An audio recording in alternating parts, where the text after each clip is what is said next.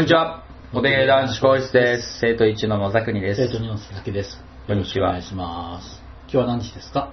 今日は10月29日土曜日11時50分くらいですね。はい、久々の収録で2本目で、二本目で容量がつかめないけど、あ野崎君辞めるらしいじゃないですか。あそう、いきなり言っちゃう。うん、何を辞めるんですか、ねお手芸男子講室をやめる。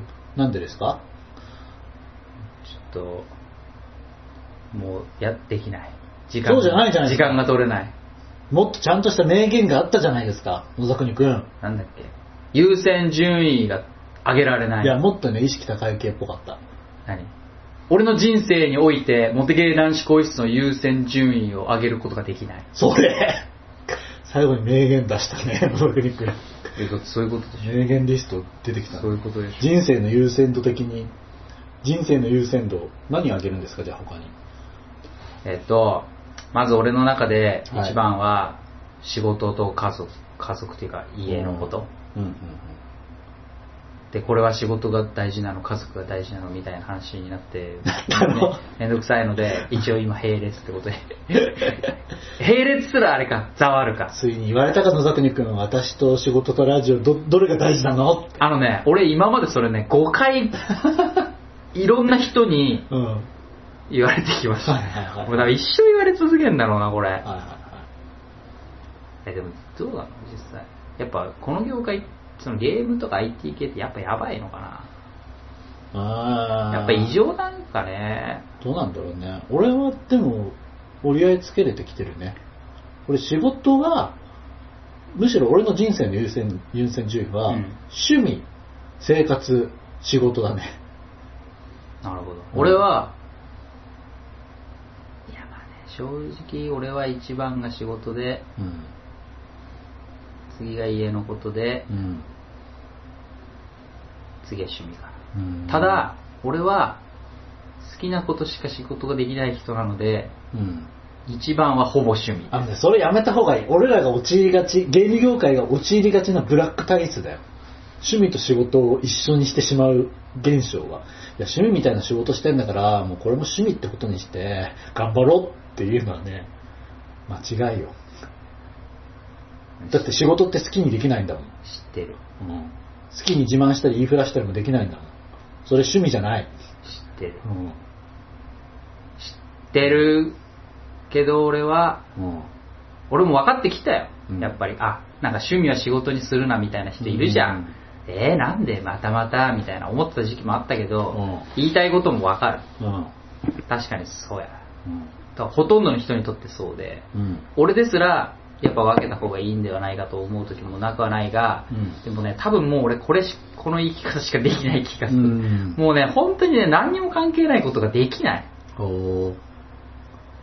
なんか今までもその仕事で関関係、まあ基本は趣味なんだけど、うんやってたこと今までいろんな会社とかでやってきたんだけど、うん一人フリーでやったこともあったし、うん。その、でも好き度合いがやっぱあるわけじゃん。うん。一応関係してるけど、あんま興味ねえなみたいなものもやっぱあるわけですよ。うん今までの中で。とはいえ、なんか、やっぱできない。し、もうここまで来たらそのままやるしかねえっていう気もする。そうか。全く関係ないことをやることはもうね、ない。俺もやっぱゲーム業界憧れて入ったからさ、うん最初入って2、3年、1、2年、2、3年はすげえ楽しくて、うん。仕事イコール趣味でいいくらいに思ってたけど、うんやっぱね、何でもかんでも好き勝手できないって楽しくねえわ。まあ、基本はプロってやっぱ、スキルっていうか、能力が大事が求められてるしね。だからなんかもうね、仕事に一生懸命になるのやめようってなってから楽しくなり始めたわ、生きてるのが。逆にね、うんでもそれはわかる。うんなんかそういうのが大事なんだろうなとは思う。うんその続けてやっていくという意味で。ただ、仕事の手を抜くんだったら、うん。趣味は本気になんなきゃいけないなって思って、今の俺がいるって感じかな。ああ、逆にね。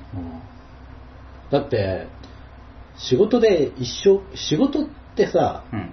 まあ、仕事によりけりだけどさ、うん俺みたいな会社員はさ、うん正直言って、150の仕事をしようが100の仕事をしようが報酬一緒なんし、うん。自分の成果って言い切れるもんでもねえから、まあ俺頑張ってもしょうがねえやつだわって気づくんだよね。うん。まあある種そういう方がペース配分とかができて。周りの人ともうまく連携取れて、より結果的に完成度上がる可能性もあるからね。一人で抱え込んでできましょんでしたっていうそうそうそう全然良かったりとかあるよねとか、その、やっぱ自分以外にも後輩とか増えてくるとさ、うん。あんまり俺が頑張りすぎるのもよくねえなって思い始めたああ、それはあるだろうね。むしろ俺のダメな姿を見せることが大事になってきて始めてきてさ最近俺の意識としては、上の人が余裕がある状態じゃないと、うん、とかもあるよ。ね。だから俺はもう仕事に全力は出さなくなったね。俺もうん多少は、こんな俺でも、うん。多少はそういうなんかペース配分みたいなのもなんとなく分かってきたよ。うん。もう最初の頃は、俺そのうん。大学卒業する前からなんかそのまま仕事みたいなのを始めて、そのままなんかフリーランスみたいな感じで卒業してうん、最初やってたんだけども、その時ってもう何も分かんないからさ、うん。とりあえず体力あるだけ全振り、うん。今日一日に全ての体力全振り、明日のことは知らんみたいな状態を毎日続けてたらさ、ちょっとうん。躁鬱になりかける感じもあったぐらいだけどさ、うん。そこから考えたらなんとなく配分とかも分かってはきたけど、まあでもやっぱ世の中的に見たらおかしいんだ。うん。それにあとゲームのこういうところに生かそうって思うのがさうん。もう会社で働くってことを一つのゲームに例えるとさ、うん。働いてさお金もらうわけじゃん、うん。で働いた成果に対してお金がもらえるっていうのがさ、うん。ゲームだけどさ、うんこのちょっと現実ってゲームはなかなか複雑なもんでさ、うんその働いた成果に対して正しい報酬がもらえるとは限らないの限らないね。で世の中の多くの人ってさ、うん。100の仕事に対して80の報酬しかもらえてねえと思うのよ。だから俺らのゲームのプレイングとして理想なのは、うん80の仕事をして100の報酬をもらうことじゃんそうね。うんだから、ゲーマーとしては、まあ80の仕事をして100の報酬をもらうのが正しいプレイングだと思うんですが、どうですか？8アクションポイントでうん、10金得ると。そうそう。てか、ある意味この行動がさ、結構ゲームのほとんどの肝じゃん。ゲームってむしろそういうもんじゃん。うん、基本アクションポイントをどこに割り振るかだね。俺、多分12アクションポイントぐらいを割り振って、うん。7金とかしかもらってないから。とか そうさ、いうなんか、うん。割り、比比率の話ね。そうそう今のはそう。経験値とかもさ、その、なんだろう、ここで頑張ってもさ、経験値1倍しかもらえないけど、この期間にだけあー経験値1.5倍ですって言ったら、そこで頑張るのがゲーマーじゃんそうそうそう。だから前はそれ分かってなかったよね。うんその、今のターンの1アクションポイントと、3ターン後の1アクションポイントの価値が違えみたいな。そうそうそうそう。ここ頑張り時みたいなのがうん分かってきたりとかもあるよね。ちょっとね、ゲーマーのこういうとこ生かしていった方がいいと思うよ、俺。それで言うと、うん。うん。俺はうん。甘いね。うん。俺も凝っちゃうからね。うん。凝っちゃうし、思ったほど効率的に生きられない俺。あるね。うん。あるある。ただ俺は比較的好きなことをやらせてもらえていると思う今。うん。し、なんかやってることがだいぶ、こう、大きい。うんうん。いや、だからもうそれが、君ちょっと初心者だよ。その、やってること大きいによって、ゲームが見れなくなってる。そうそう、わかるわかる。うんわかる。だから気をつけなきゃなっていう戒めですよね。うん。なんか趣味の範囲ではできないことをできる大きい趣味みたいな。それ完全にね、初心者ゲーマーの感お陥ってるところだよ。そうで多分俺ね、もうクソゲー、俺こんだけゲームの定義とか言ってるけど、多分プレイヤーとしてはもうそういう目の前の市場によってうまいプレイングをできてない、うん。なんかダメプレイヤーな気はするけど。うんまあそれをね、いろんな人に、私と仕事どっちが大事なのとか言われながら、はっと気づきながら生きていく。うんやっぱ周りの人には感謝ですな。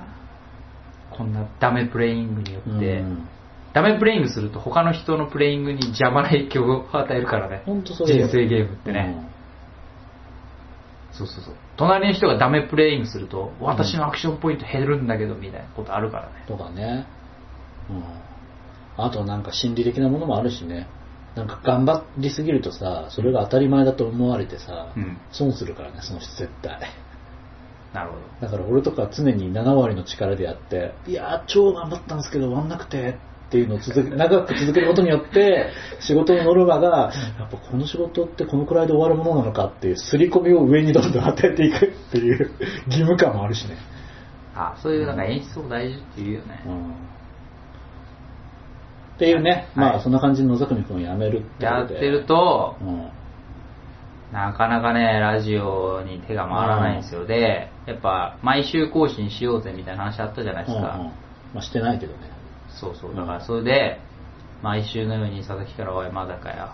編集まだかよってくるうん。のが、耐えられないと。うんうんうんまあ最近俺もやってるけどね、編集は。それで。いや、まあでもそうです。収録しようとか、日にち合わせてとかあるわけよ。うんはいはい。で、そういうのね、やっぱ後回しにしたりすると、うんやっぱ全部が後手後手になって、うんいろいろぐちゃぐちゃになるじゃないですか。はいはい。でお前ももっと頑張れよってうん。とこなんだけど、うん。2入れよって。まあいいんじゃない？趣味だしね。そうそうそう。うん。だから、うん。でもここ、ここ2ヶ月ぐらいラジオ撮ってなかったじゃん。うん。やっぱ時間空いたね。ほそれによって、いろいろできたよ。う。まあ俺も痛風すごろく、家家のこととか。痛風すごろく、正直ラジオ撮ってたら作れなかったからね。うん。とかね、こここ1年うん。ぐらい、うん。うん。その、まあ今、同棲とかしてるわけですよ、俺。うん。うん。で、ちょっと家のこともやらねばとうん。思って、まあ同棲してたけど、ずっと前から。うんうんいろいろあったけど、うん。だから今までさ、うん。うん。俺ほとんどさ、休みの日とか家にいないで遊び回ったわけですよ。うんゲーム会とか行ってたから。うんだから1ヶ月にさ、8回ぐらい、土日が4週間で土日があったら、まあ休み8回あるわけじゃん。うん。と考え単純計算。うん。8回のうち7回ぐらいゲーム会とか行ってたんだけど、うん。最近は休みをちゃんとなんか家にいるようにしたりとうかしたら、ん。休むって大事だね。まあ俺、俺は、ね。俺は逆にラジオやってる時の方がうん。結構調子が良くて、えーまあ、常にその面白い、面白いことをの対してのアンテナが尖ってるから、うん、俺はラジオ始めてからの方が調子はいいっすね。なんで続けるわけなんですけども。うんうんうん。うんまあ、そこはまあ人によりけりだからね。ちょっとなんかね、俺情報過多になっちゃってて今。いろいろインプット量が多すぎて、アウトプットが間に合ってない、いや、でも、アウトプットしないじゃん。嘘つけとしか思えないんだけえど。だからインプットしまくってもうぐちゃぐちゃになってて、自分の中で整理できてないんですよ。だから喋りとかにできない。なんか、ぐちゃぐちゃになってて。うん。まとめればいいのにって思うけど。そう、だからまとめる時間を全部インプットに使っちゃってるの俺。意味は、意味ねえじゃんってことになっちゃってて、今はいはいはい。多分普通さ、ふとした時にさ、ちょっと考えがまとまったりとかさ、うんあるじゃん。うんその時間を全て削って、なんかネット見たり、うんラジオ聞いたりして、情報を入れまくってたら、うんなんかもうわけわかんなくなって、もう全部記憶になないし、すぐ忘れるし、まとめてないから。みたいなね、なんか意味のわかんない状況に陥って、多分こんな状況に陥ってる人はそうそういないと思うんだけど、なんか他の人からしたら意味わかんない状況になってる。うん。意味わかんないね。まあ、そういうのもあんで、うん。なんかもう、頑張る、その更新に対して意識の高い佐々木くんにがモテゲーを頑張ってくれたらいいかまな。あ頑張るしかないよね。ここまで来たし。そうそうそう、俺、まあ、名残は欲しいんだけどさ、うん。なんか俺ずっといるとさ、うん。なんか迷惑かかるから。いや、もうかかるんだけどさ。まあ、とりあえず野崎君がいなくなって、そうそう。俺はボードゲームを遊ばないで作るっていうスタンスは崩したくないところがあって、うんなんでちょっとボードゲーム遊ぶのが好きな人を探して、それまでは一人でなんとか繋ぐけど。もしくはたまにゲストとして呼んでよ。うん、まあいいけど。はやっぱその、定期的に、い。うん。レギュラーみたいな感じでう、ん安定的にやるのが、うん。ちょっと厳しいなっていう。うん結論しましたよ。そうですか。はい。あとなんかその近しいリスナーの人から、最近野崎さん楽しそうじゃないって言われて。ぐさっ、ぐさ野里にいない方が楽しいんじゃないか説だ。っ、ぐさって。なんか喋りたいこと喋れてないでしょ。ほんとそれ、ぐさっ喋ればいいのにって思うけど、それができないからやめるって話だね。それもある。はい。だから、そのスケジュールの都合もなかなかできてないし、それにでやっと無理くりして、いろんな他の予定を断ったりして、うん。捻出したラジオ時間でうん収録された音声があんま楽しそうじゃないみたいな、はぐさって。あなるほどね。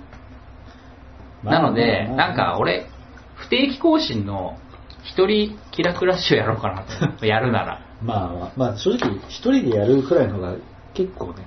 で一人だと誰にも迷惑かけないしうん、不定期更新でもいいし、もう誰も聞かない。別にそもそもこんこんなラジオ迷惑もクソもないんだけどね。やる上で。まあまあまあ。うん。いやなんかさ、こう、二人で喋ったやつって言っちゃいけない、なんか、佐々木的にはどうでもいいことでもさ、俺的にちょっと困るみたいなとこあったりするじゃん。はいはいそんなのしかない。その人をいじられると今の俺ちょっと困るみたいなさ、例えば。なるほどね。そういうのになったりして、なんか俺だけちょっとヒヤヒヤするとかさ。うん。いやまあそれは割と俺意識的にやってたんだけど。じゃあだからそういうのこれ、これ嫌だ逆に困るぞだからそういうの嫌、だからそういうの嫌だから、だからといって、じゃあそれ喋るのやめてよっていうのもなんか嫌だし。ほってことで、気楽な俺一人ラジオにすりゃいいんじゃねえかなと思って、う。うん。いるわけです。はい。はい。なので、具体的なことは決まってませんが、はい。俺はモテゲーに毎回出る確率はだいぶ減る、これで。はい。まあ、ゲゲストに、よ、ゲストにして、うん。俺を。ゲストにしてください。俺が辞めるって話もあったんだけどね。完全に忘れてるけども、それどころじゃなくなったからね。そう。佐々木辞める疑惑からの、うんお野沢に辞める。ね。正直俺が辞めたらマジでモテゲー男子ってなくなるってことに気づいたから、結局辞めてないけど。そうそうそう。今でも思うが、俺はボードゲームポッドキャスターには向いてない ついに一人でやることになって。ついにね。誰かいねえかなニコさんだね、ニコさん。ニコさん、俺が一緒にやりたいぐらいだよ。ニコさん注意お。前、ニコさんには迷惑かけんじゃねえよ。あ、でもだから、そういうのかけたくないから一人でやりたいってことでね。気楽にやりたい。俺、グダグダになるからさ、そうなんだよね。やった。俺のお土産が。野田国君からいただいた八つ橋を食う。そうそうそう。ちょっとイベントの関係で京都に行ったことがあってですね。うんそのお土産を今、やっと渡せました。9月に行きましたう。ーん。うん、にしようか。はい。そんなです。はい。でもちょっと長くなったね。うん。辞める言い訳話が。なんでこんな長くなったか。わかんない。俺のまとまってない話を喋ろうとするから。そうなんだよね。まあ、じゃあ最後だし、うん。何分回。うん。うん。気楽に何分回撮って終わろう。うん喋り忘れたことはい。はいも含めて。はい。どうぞ。もうあとは佐々木くんに喋ってもらいます。もう俺の話で終わり。ここはお前がするべきなんだけどね。じゃあお前が思いつくまで俺が繋ぐよ。うん。あれからいろいろあったじゃないですか。ていうか、前の収録はだいぶ時間が空いていろいろ起こったじゃないですか。うん。まず、うん。これ音うるさくないから大丈夫。大丈夫。ああ、うるさいかもしれない。ボリボリが。テニプリフェスタがあったじゃないですか。そうなの？全く知らないです。テニプリのうん。アニメのライブイベント。うん。3年ぶりだったかな。うーん。僕は行ってないんですが、うん。僕の彼女が行ってですね、はい。ペンライト。お買ってきてもらいました。うん。マイペンライト。行ってもないけど。うん。これで、家でう、ん。テニプリを、うんテテニプリとかテニミュのうん。ライブを見て、うん DVD 見ながらペンライト触れる。色変わるやつ？変わるやつだよ。こう選んでボタン押すとこう。ほんとだ。青が声楽で、水色が氷定で、黄色が山吹で、紫が日が中で、緑が、緑が山吹だったかな？忘れた。うん赤が、どこだろう？まあ、忘れた。うんまああったんですよ。ボタン3つ付いてるよ。んボタンが3つ付いてる。結構いいやつだな。色選べるやつ。2000円くらいするやつ。うん。で、テニプリフェスタあった。すげえ、左右選択ボタンがある。はい。で、新テニ、今テニス、テニスの王子様って今でも連載続いてんじゃん？うん。新テニスの王子様が新刊も出て、はい。なんか、そこにあるやつ。どれどれ？何巻だっけ ?19 巻。19! もうそんな言ったの？俺知ってた頃1巻2巻だったのに。ね。で、うん。ついにはその氷定学園3年 A 組クラスメイト募集っていうのをまたやって、うん。テニプリってちょいちょいその、そのテニプリに出てるキャラクターと同じクラスに通ってる生徒っていう枠で、うん読者から応募で募ってるのよ。で、これをやった時に、うん。僕の中でう、ん。もう10年かな、10年前に起こったとある事件の真相が、うん。僕の中で解決したのよ。はい。僕が高校生の頃に起こった、うん。S さんのうんラブレター事件っていうのが起こったんですよ。はこれを、うんこの、氷定学園3年 A 組クラスメイト募集のイベントを見た瞬間に、うんその謎が解けたんですよ。うん。真相はわからないけれど。うん。まずその、S さんのうん。ラブレター事件の話よ。うん。当時僕は高校生でう、ん。で、まあ、影キャだったんですよ。ん？影キャ。影キャ今よく言うキャ影キャ。影影のキャラと書いて影キャ。まあ、クラスのネクラ。ネクラというか、まあその、なんだろう、あの、ピラミッドの順位でいうと一番下のクソナード野郎だったんですよ。はい。なんで、うん。クラスの男子たちがなんか盛り上がってたんだけど、うんそこの場に行くこともできず、うん本を読むふりをして、うん本か漫画を読むふりをして、うんその話を横耳に聞いてたんですよ。はい。どうやら、S さんのラブレターが見つかったって言って男子が騒いでるんですよ。うん。で、まあ、よくある、その、その S さんが誰かに出したラブレターを非常なことに、うん。その、もらったやつがうんみんなの前で見せびらかしてガーギャー騒ぐっていうたまに起こるじゃないですか、学校生活で。うん。最低じゃないですか。でもどうやらそうじゃないらしいんですよ。うん S さんも過激キャなんですよ。うん。まあ、その男の子にラブレター出すような女の子じゃないんですよ。うん。で、しかもうん、その、宛先が、うんどうやら、当時僕テニプリ全然詳しくなかったからわかんないんですけど、うんうんテニスの王子様に出てくるキャラクターに向けたラブレターだったんですよ。うん。うん。これどういうこと？って感じで、むしろその、モテ、なんかその、それで冷やかすとかじゃなくてうん、男子たち動揺してるんですよ。うん。これ、なんなん？みたいな感じで騒いでて、で、謎があるじゃないですか。うんなんでそれが男子の手に渡ったのか。まあ、うんそれによって S さんがテニプリのオタクってことははっきりしたんですけれども、なんでそれが男子の手に渡ったのかっていうのは謎じゃないですか。うん。で、男子たちもその S さんのカバンを誰かが勝手に探って見つけ出してっていうようなことはしてないようなんですよ。うん。そんなことするような悪人はいなかったと思うの。うん。なんでそのラブレターが男子たちの手に渡ってしまったんだろうっていうのが、うんこの10年間ずっと謎だったんですよ、僕の中で。うんでもこれを、この、氷定学園3年 A 組クラスメイト募集を見たときに、うん。僕の中でその真相が明らかになったんです。うん。何だと思います？全くわかんない。全くわかんないよね。うん。で、なぜこの謎が解けたかっていうと、うん僕テニプリに詳しくなるじゃないですか。うん。そのことで、その理由によって分かったんだけど、うん。どうやらうちの学校テニプリに出てくる中の強豪校のモデルになってるんですよ。そうなんだ。うちの学校テニスが高校で多分全国1位の実力を持ってて、うん。てかなんならうちの学校ってその、えー、と私立の高校だったんだけど、うん体育科っていう体育専門のうん。がなんか学科があってさ、うんそこのやつらがうん。全国でも強豪揃いだったのよ。テニスで。テニスもそうだし、バスケも強かったし、うん水泳は金メダリストも出してる。うーん。もう体育科が強すぎてさ、まあ、うん全国から体育できる、なんだろう、中学の実力者たちを募って、でまあ、授業も半分が部活みたいなうん。やつらだったの。うん。で、そのうちの、まあもう名前言っちゃうから、お俺の高校も特定されちゃうだろうけど、うん立海大附属っていう、うん。そのテニプリの中でも最強の高校があるのよ。うん。一番の、なんだろう、一番強い王者立海。うん上昇立海のはあ立海があるのよ。はその高校ってことを後から知ってまあ驚いたんだけど、うんつまり、うん。多分、その過激派な S さんは、うんどうやらその立海大附属のとある生徒のファンだった。うん。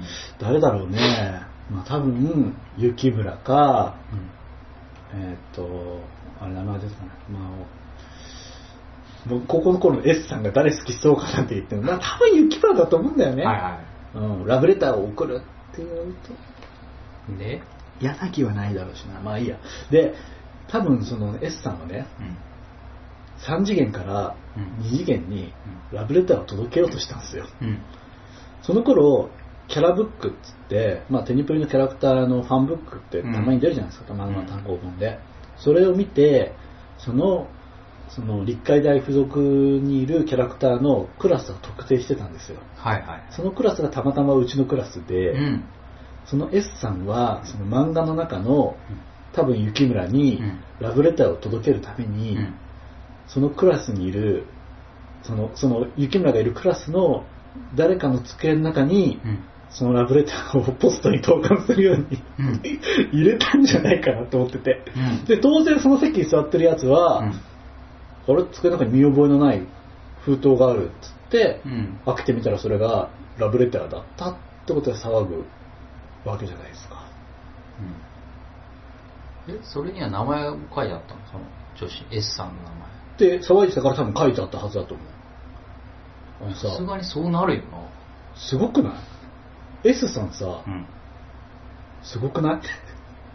その、なんだろう、漫画の中にいるキャラクターにラブレターを届けようとする情熱。S さん的にはさう、ん。めっちゃテンション上がるんじゃない？その自分の好きなキャラの学校に通ってるわけでしょ、自分だからもしかしたら、うんそのキャラの学校に通うために、うちの学校に入った期待すらある。すらあるよね。あり得るね。当時まだ公表されてたかどうかわかんないけど。うん。タイミングがタイミングなら全然あり得る。ね。で、テニス強豪校って分かってたし、名前も似てんのよ。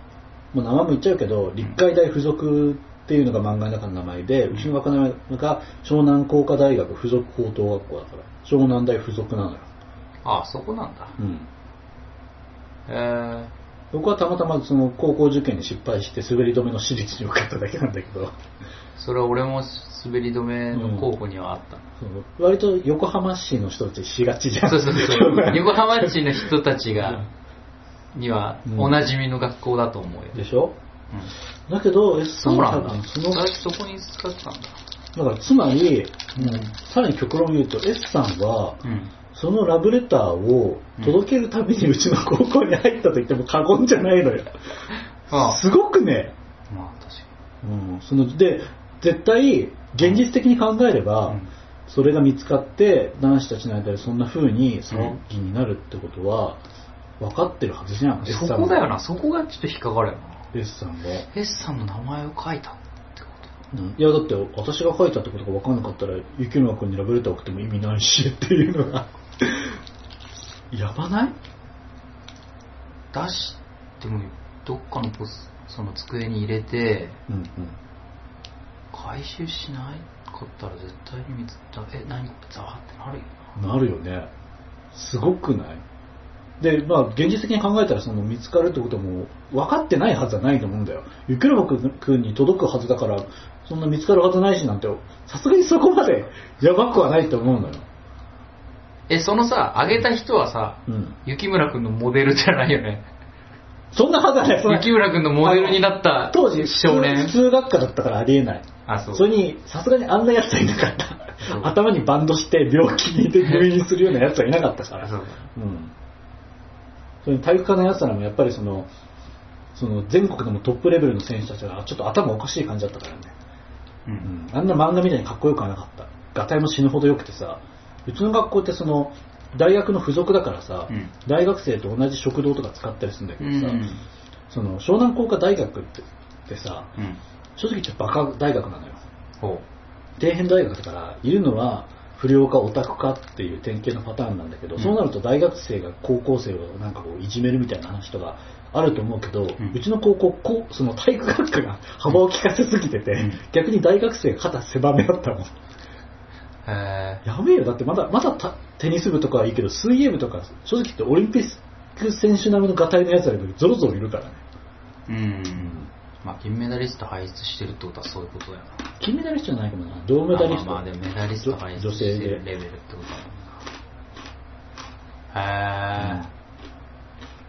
まあもう高校生となりゃ体格はね、大人並みだよね。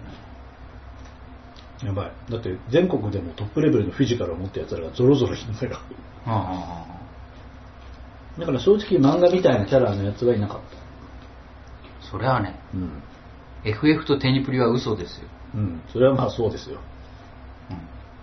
うん。うんでもねそのなんか S さんのそのそれが真相かどうかわからないけどまあなんか一番なんだろうありそうなのを考えるとそこに落ち着いてさうん。うん。なんかね逆に感動した。気持ちとか出なくなった。なんかその S さんの覚悟に。そう。ね。テニプリに対する覚悟。その時代に。うん2004年ぐらいってことかな。うん今から12年前ぐらいにそれをやっていたという。僕の彼女とかもその最近あったテニフェスうん。には行ったんだけど、うん。みえー2日間あって3回公演があって2日間の間でうん。小竹梅ってあったんだけどそれ全部行ってまあ武道館でやったらしいんだけどうん。まあほぼ満席ででそれで来てる人たちもやっぱり気合入ってる人たちが多かったみたいでさ。うん。確かウェディングドレスで来てる人とかいたらしいよ。ウェディングドレスで来んの？うん。どういうこと？なんかウェディングドレスで来たんでしょ。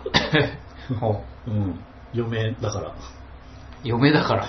嫁、嫁でもウェディングドレスでは来ないと思うけど、まあ、はいはまあだからもしかしたら S さんもその中にいたかもしれないなって思うちょっと感慨深くなりました。そのウェディングドレスが S さんなんじゃない？さすがにそれはないと思うけど。僕も彼女と一緒にテニプリパラダイスの振り付け覚えたからねうん。なんか今回のイベントでやる曲があってそれの振り付けが難しすぎるってツイッターがうんざわざわしてたテニフェスで調べてテニプリパラダイスでしそのツイッターでエゴサーチかけたらかけたら、ファンたちが難しいっつって。いやテニプリパラダイスが難しすぎるっつって、うん。なんか前の日の夜とかツイッターでみんな練習してて大変そうだったやばすぎるってむずすぎるっつって。しかも手首に負担かかるのねえ俺も一緒に練習したから検証炎みたいになった。ー、へー。大変ね、テニプリも。そんなことがありましたよ。うん。ナーム。あうんテニプリも長いね。はいテニプリも長いね。う。ん。テニプリについてはねちょっともう二人くらいテニプリに詳しい人を呼んでうん。真面目に議論してえ、だからあれだよ。ワンドローの木更木さうんん、呼びね。あの人好きなの？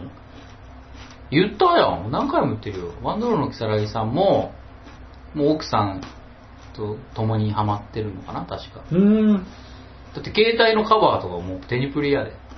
それテニミューじゃなくてテニプリ？アニメの方それはテニプ、カバーはテニプリだけど、うんミュウも見てる。うーんどっちの方が比重が大きいかわかんない。確かミュウでもミュウじゃないかな。テニミュウじゃないかちょっと連絡取ろうな。うん。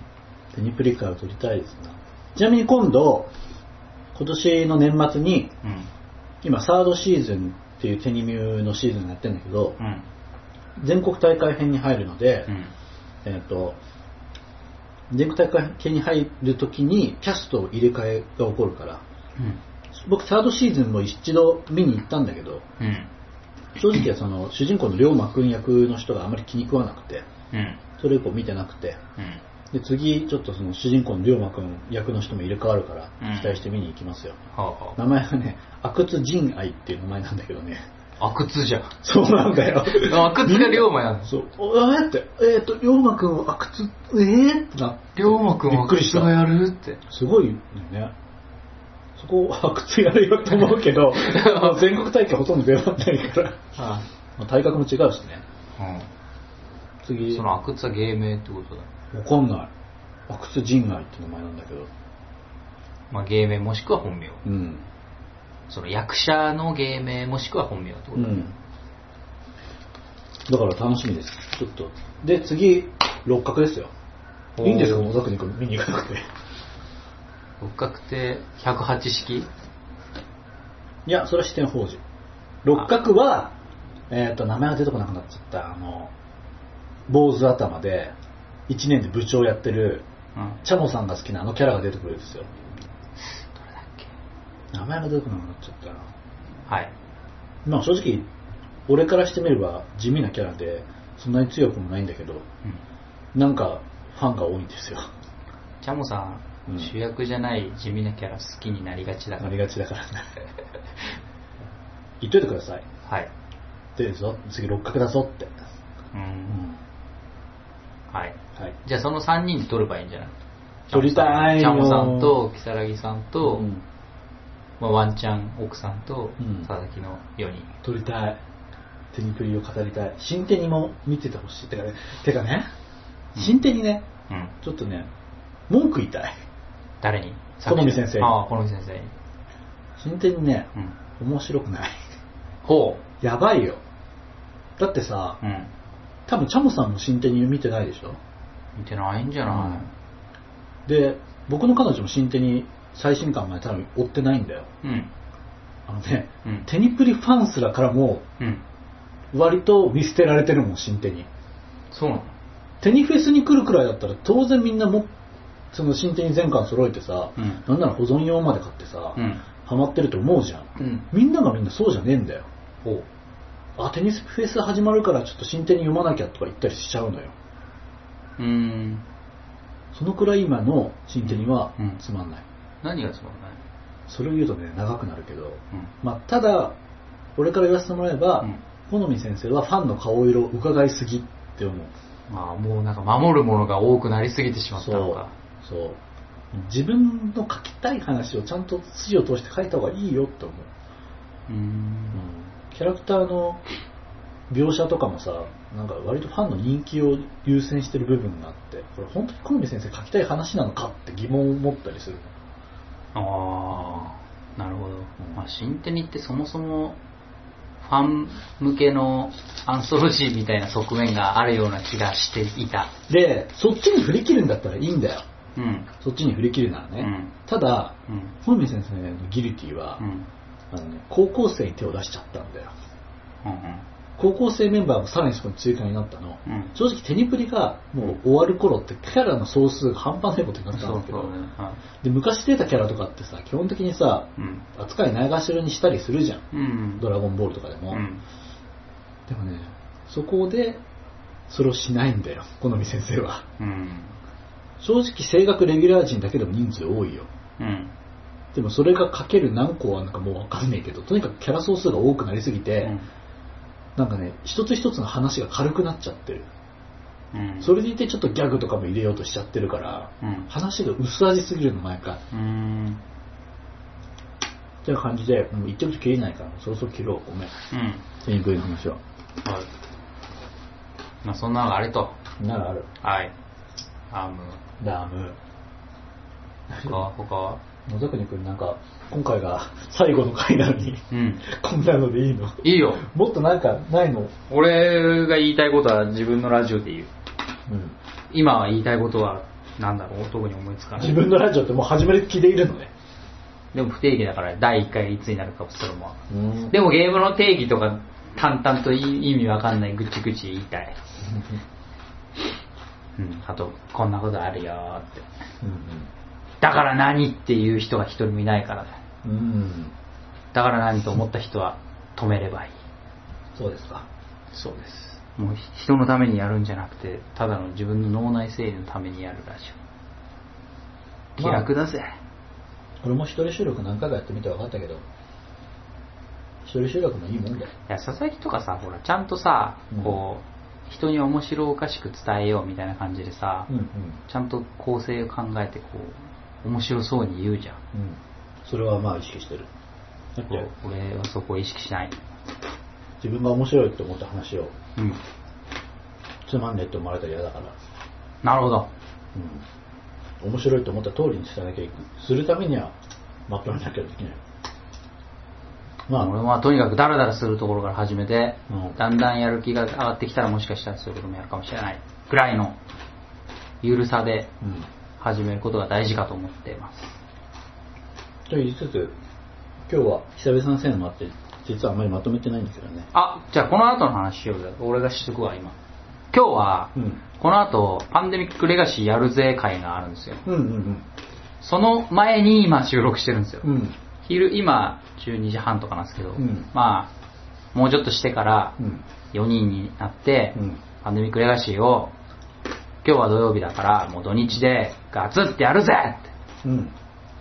で、今、新品未開封のパンデミックレガシーがここにあるんですけど、うん。開けてすらいない。青箱？青箱。うん。で、まあ、開けるところから、ちょっと収録だ、だだな、録音だだ流してみようかなと思って、うんまだ開けもしなかった。うん。なんか説明書最初に読んどこうかなとも思ったんだけど、うん。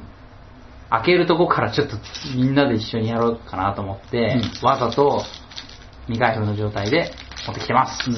しかも今日来るのが僕の弟なんですよ。そうん。う。で、佐々木って、うん。実は双子。うん。これ衝撃なんだよ。でも似てない双子だから。二卵性。うん。大して面白くもないけどね。そうなんだ。うん。俺佐々木が二人いると思ったら、もう、倒れそうだよ。でも正直性格は俺より悪いからね。気をつけた方がいいよ。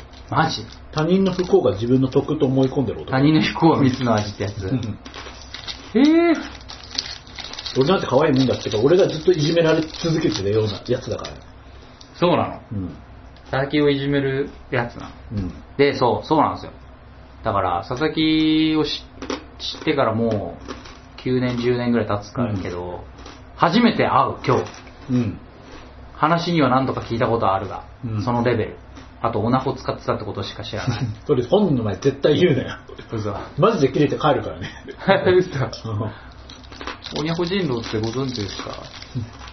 俺その瞬間もうパンデミックレガシー終了になるからね。マジか。人生で。なるほど。いや、言わねえよ。言わねえけど。会ったこともないのに。あとその友達？うん。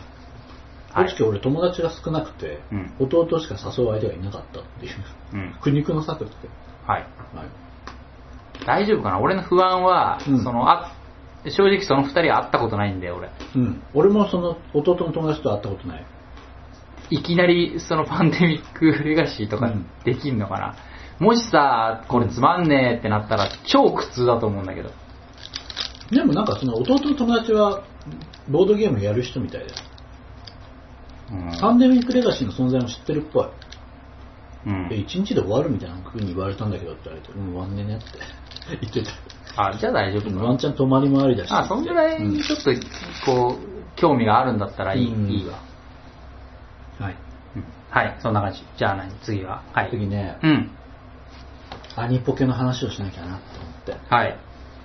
僕散々豪語したじゃないですか。うん。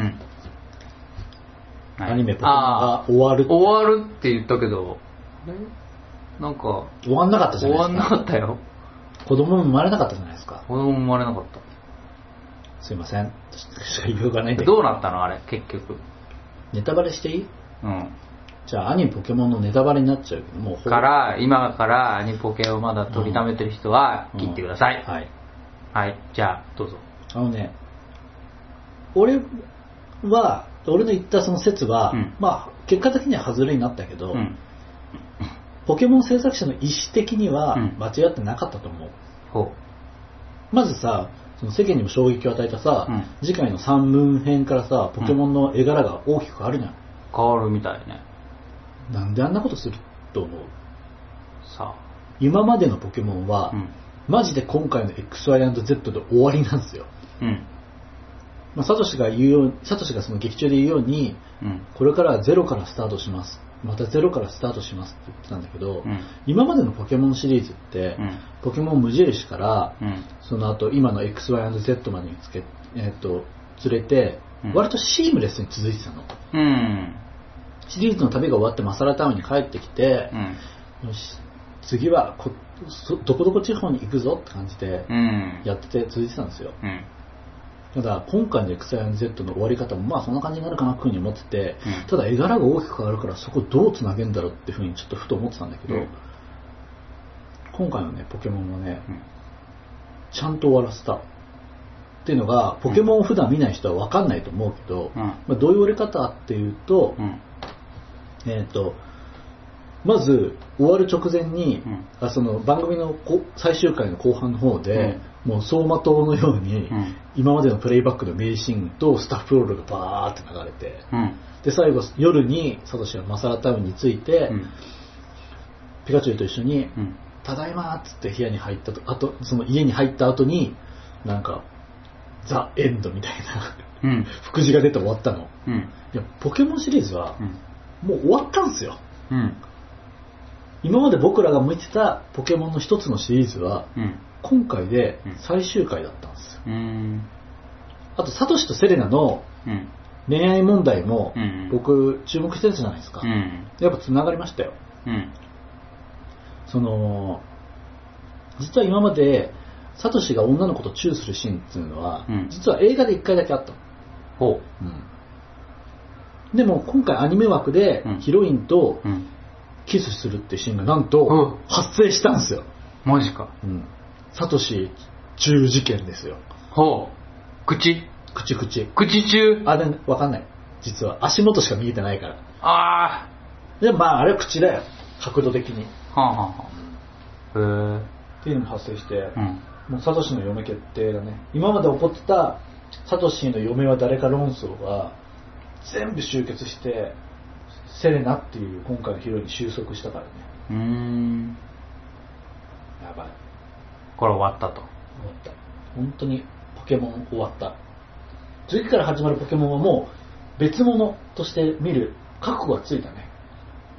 俺も最初はそのサトシの絵柄が変わることはショックしかなかったんだよ。うん。ショックしかなかったんだけど、今回の X&Z の最終回を見ることによって、うん逆に気持ちが切り替えられて、俺としては逆に救われたね。うーん。正直もうポケモンってさ、終われないコンテンツじゃん。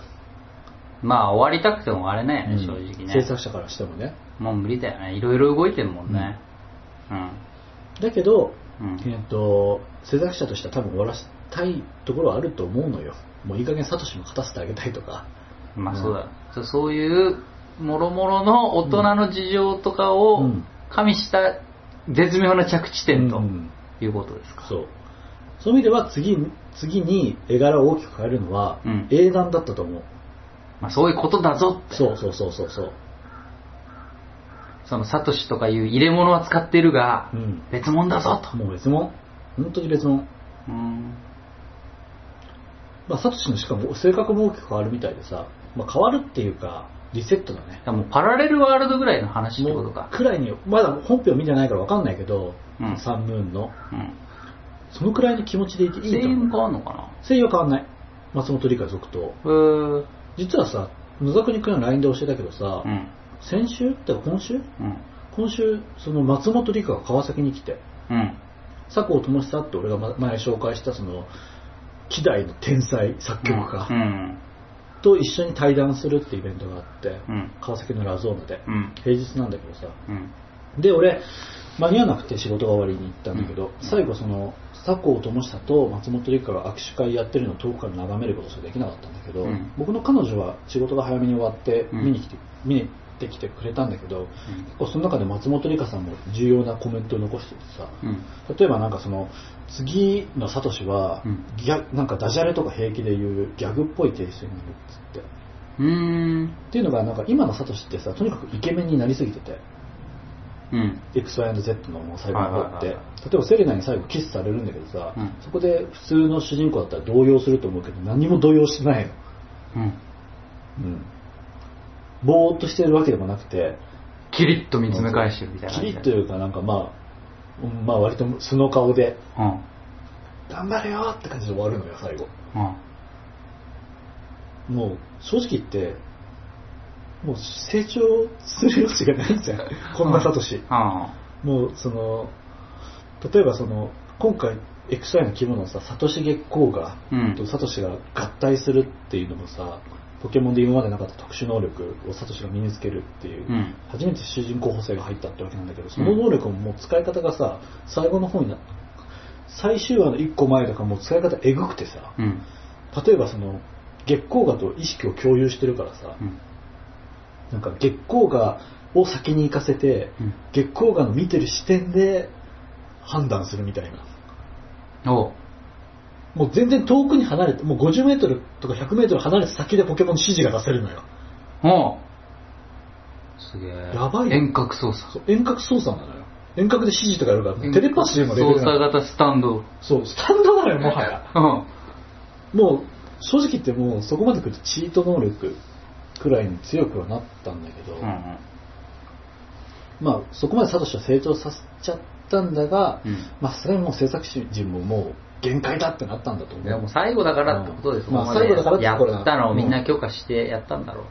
そうだと思う。で、えーっとね、今のサトシ、そんな今のサトシから想像できないと思うけど、改めて見てみると、うん初代の頃のサトシって結構ダジャレとか言ってたらしいのよ。言ってた気がする。中で。うん。そういうのも今回、サンムーンで復活させると。うーん。そうね。うんまだドジな、ぬ抜け目ないキャラ、抜け、ぬ抜け目しかない。抜け目しかない。キャラに、になると。サトシが戻る。うんまあ、20年続いてるからね。もうだって20歳だよ。生まれたばっかでも20歳だよ。うんあのポケモンがいる惑星では、うん。この20年は1年間だから。1年？1年だから。わかんない。次のサトシ、年取らせんのかな？一応設定上は11歳なんだけど、サだ。そうだね。10 10歳か10歳か11歳だね。10歳とかになるとポケモンを持ってるみたいな設定が最初の頃あったもん、うん初期の赤緑の頃はね。だから、30歳。サトシ30歳。うんマサラタウンに戻り、G エンド。うんで、次は、た確かお母さんと一緒に、そのアローラ地方に引っ越して、そこで学校に通うっていう話だよね。うん。で、次のアローラ地方ってところがまだ、そのポケモンリーグっていうものがない地方みたいで、建設中なのね、ポケモンリーグを。あー、なんか南国の島だもんね。だからジムリーダーってものはいないみたいで、それに代わる新しいシステムの中でアニメも話が進むみたいな。あれか。それがそこに関わってくるのか。うん。まあ、赤月が眠らないの上に飲み物置くのやめろよ。すいません。ほらはい。なるほどね。うんじゃあ、基本、その見た目は繋がってはいるけど、うん。もう心的には終わってるってことね。もう終わってる。てか、あれはもう本当に最終回だった。今回のポケモンのサトシは。だもうそれが分かってるってことか。その制作者陣も。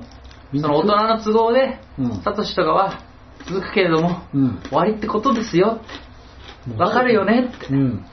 まあヒロインはセレナ。はい。うん。わかりました正直、今までのヒロインの人気を全てかっさらったよ、セレナは。わかりました。うん。もう最後だからってね、うんいろいろなチート環境をバックにつけて、うん。最後にやったと。うん。OK。理解。早く終わらせてほしい感じだな。違う、ちょっと寒いなと思ったけど。でもね、あ、なんでもない。でもねうん、制作陣が終わらせたい気持ちもわかる。今回の XY&Z はスタッフに恵まれすぎた。あれ、いつも一緒じゃない。多分変わって、作画がとにかくレベルが段違いなの、今までと。うん。これは見た人にしかわかんないけど、もうバトルシーンとかは、ポケモン20年やってきてるけど、うん。今までで一番いい、間違いなく。うん。で、何よりも一番でかいのは、うん佐藤智久っていう天才を発掘したこと。ほう。前褒めたたいてたじゃん、俺が佐藤智久ってやつがやべえって。アニメーターだっけ？いや、えっ、と、これはあの、作曲家。今回の XY&Z の作曲もしてる。作曲家。うんで、この間の松本里香とのイベントにも来たんだけど、うん。な何者かっていうと、もともとニコニコの歌い手なのよ。少年 T っていう。へで、まあ、歌い手ををやるってだけあって歌もうまいし、え。うん。作曲もできちゃうし、うん。しかもこの間そのイベントで初めて見て分かったけど、まあまあ見る前にからも気づいてたけど、うんめちゃめちゃイケメンで、うん。しかも体型がモデル並みなのようん。その完璧じゃん。うその上うん。ポケモン 20, 20年続いたポケモンの中で、うん。頭角を表すくらいうん。作曲が天才的なの。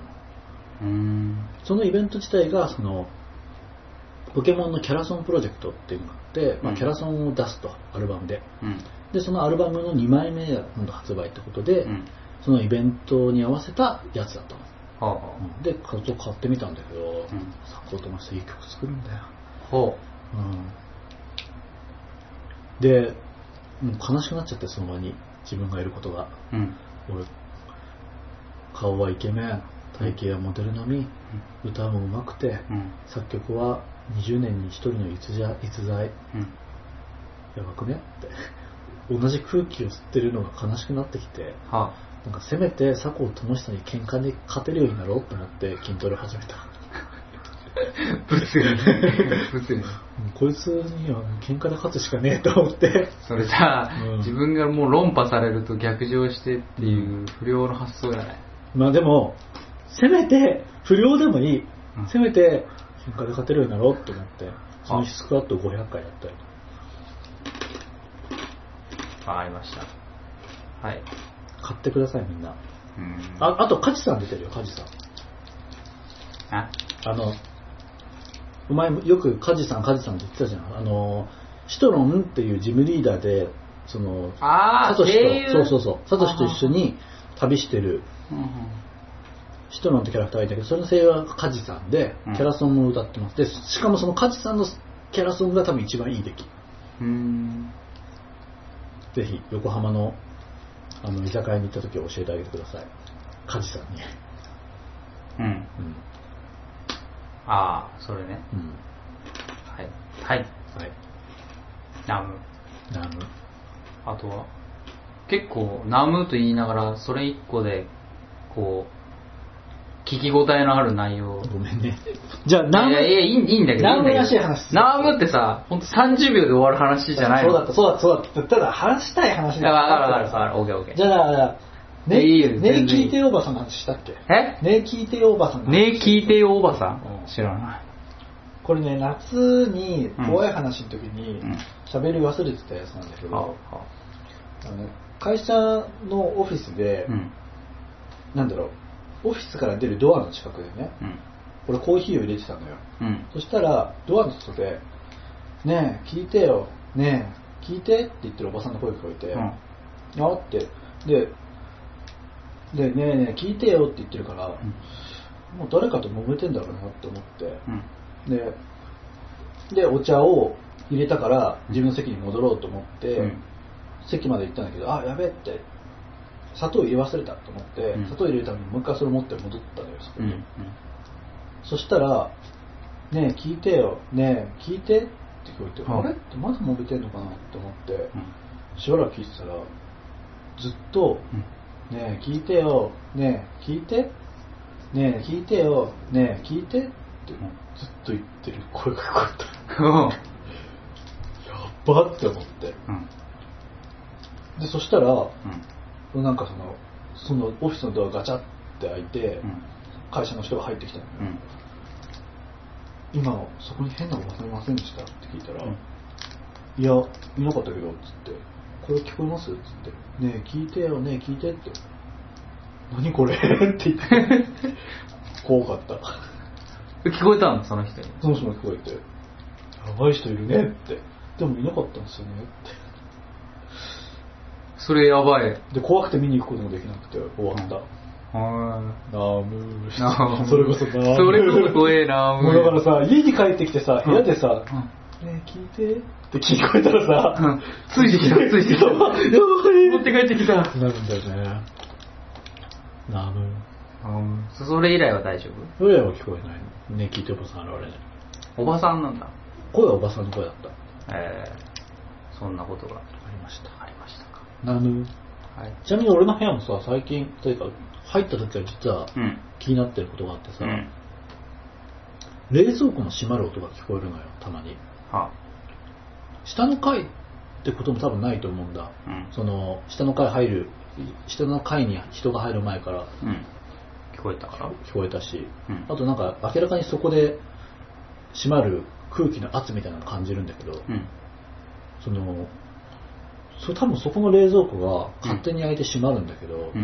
まあ多分中にガスが溜まって、うんその時にドアが開いて閉まるみたいな感じのメカニズムだとは思うんだけど、は一度もそれを目では目撃したことないんだけど、音だけ感じる時があって、うん。一回ひどかったのが、うん大体こっちの部屋にいる時に聞こえるんだけど、うん。一回皿洗ってたら、冷蔵庫の閉まる音がすぐ横で鳴ったんだけど、うん一度もその開いて閉まる瞬間を見たことがない。うん。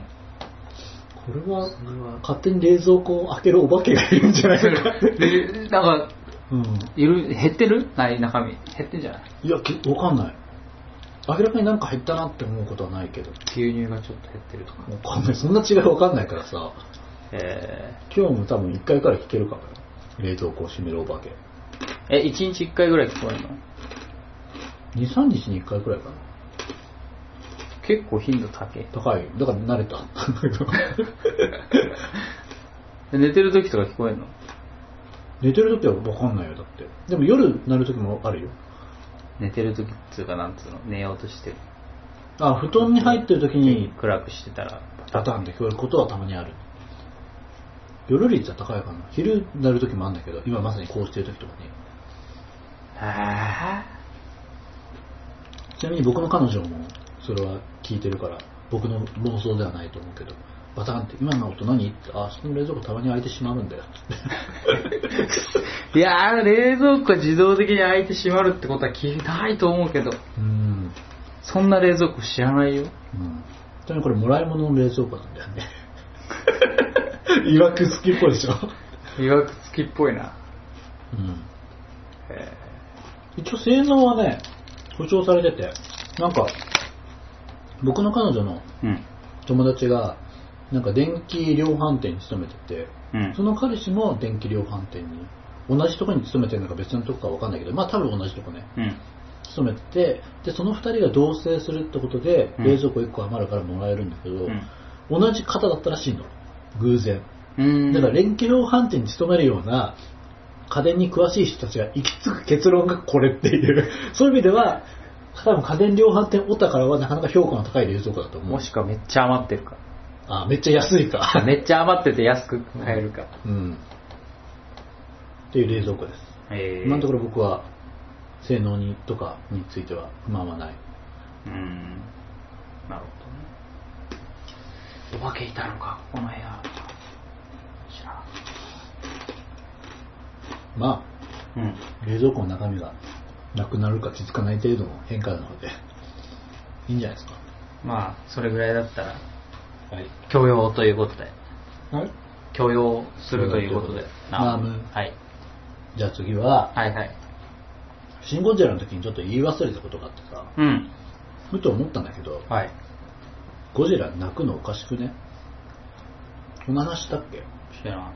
なんかさ、恐竜とか怪獣ってさ、うん。大体吠えるシーンありがちじゃん。うん。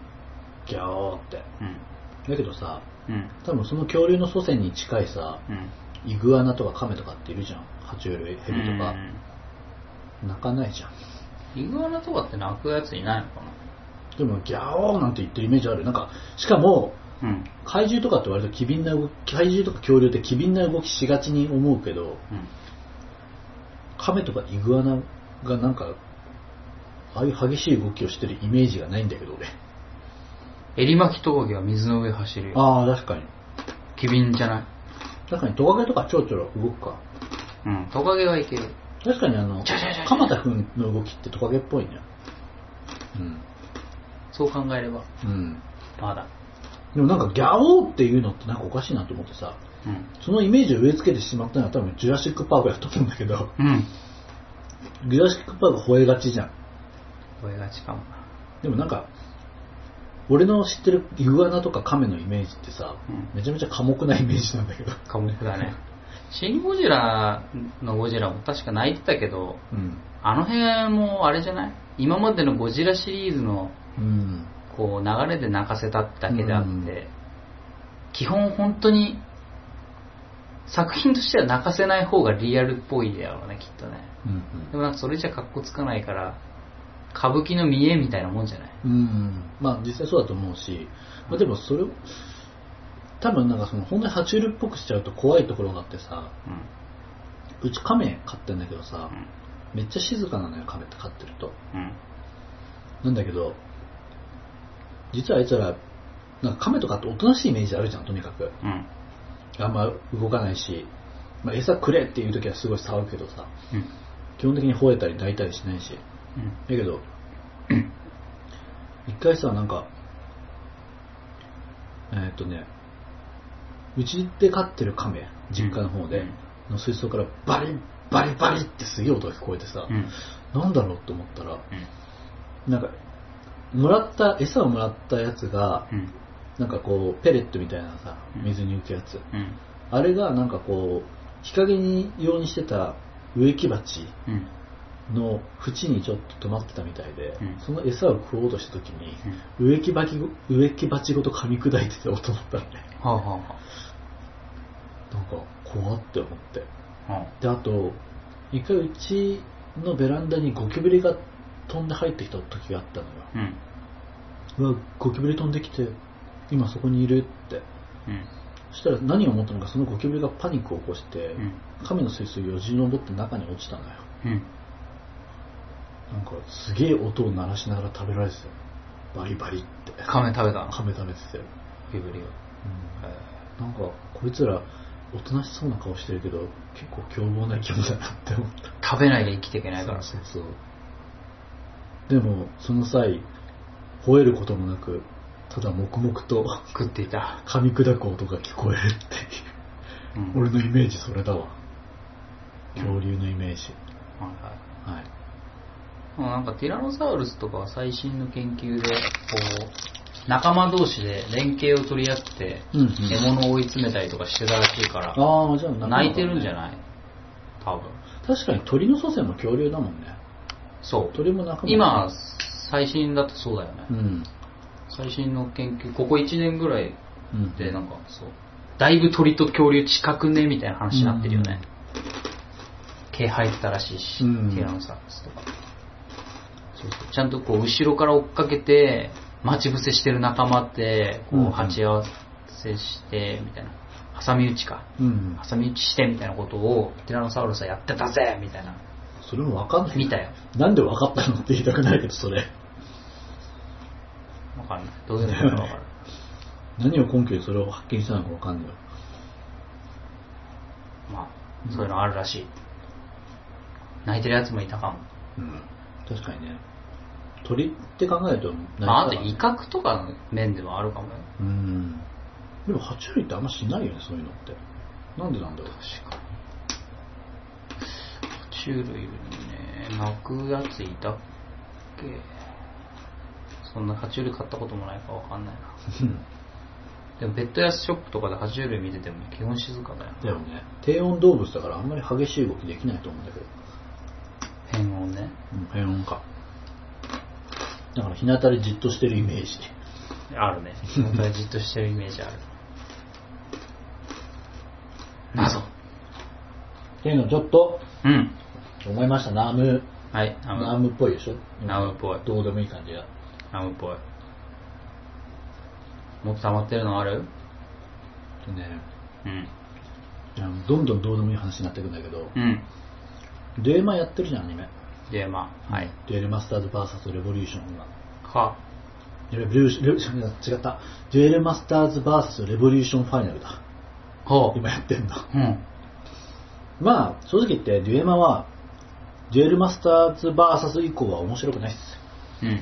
あんま面白くないんだけど、うん。デュエマを見る価値をちょっと最近発見してさ、うん。デュエマに出てくるうん。ヒロインの女の子の、えっ、と、デコちゃんうん。言うんだけど、滝川ルル、デコちゃんじゃないわ、ルルちゃんだ。うん。ルルちゃんって言うんだけど、うん。まあ可愛いのよ。ほなんか、見てて、なんでこんなに可愛く思えるんだろうってくらい不思議なくらい、正直言ってルルちゃん可愛いから見てる節があるくらいずっと見てんだけど、う。うん。なんでこんな可愛いんだろうって思って、調べてみたら、んあれなのね、カードキャプターさくらの、さくらちゃんの声の人なのね。あ、丹下さん。そう、丹下さくらさん。ああの人ってさ、結構、一時期そのなんだろう、休業してて、してた。あんま声優としてやってなかったんだよね。うん。その丹下さくらさんが、主人公にベタボレのヒロインを演じる、うん。こんなに嬉しいことはなくない？うん。うん。そして丹下さくらさんの声を楽しむだけでも、デュエルマスターズ VS レボリューションファイナルはうん見る価値があるなって思いました。ナーム。なちなみにそれを知るきっかけになったっていうのが最近会社の昼休みにカードキャプターさくらのゲームをひたすらやるっていうのにハマっててうん。なんかカードキャプターさくらファンの人が昔持ってた PS のソフトとかを持ってきてくれてうん。それ遊んでる時にうん。あれそういえばこのさくらちゃんの声優って誰なんだろうって調べる時に知りました一緒やって。おおって確かに一緒だってこの声な聞くわばるなって思ったらルルちゃんだって思ってうん。もう俺の周りみんな毎日「ほえー」って言ってるからそれ桜。さくらち俺、カードキャプター桜よくわかってないんだよ。マジかよ、なんか俺の同年代みんな、みんな当たり前のように見てんだけど、うん、俺全然見てないんだよ。今もう連載はや始まったからうん。CC さくらの新シリーズがはいはい。リボンで連載中なんだけどほう。これもしばらくしたらまた NHK でアニメ化するから話題になるはずよほうほ確か今度カードキャプターさくらの劇場版をまたリバイバル上映するみたいですねう。うん。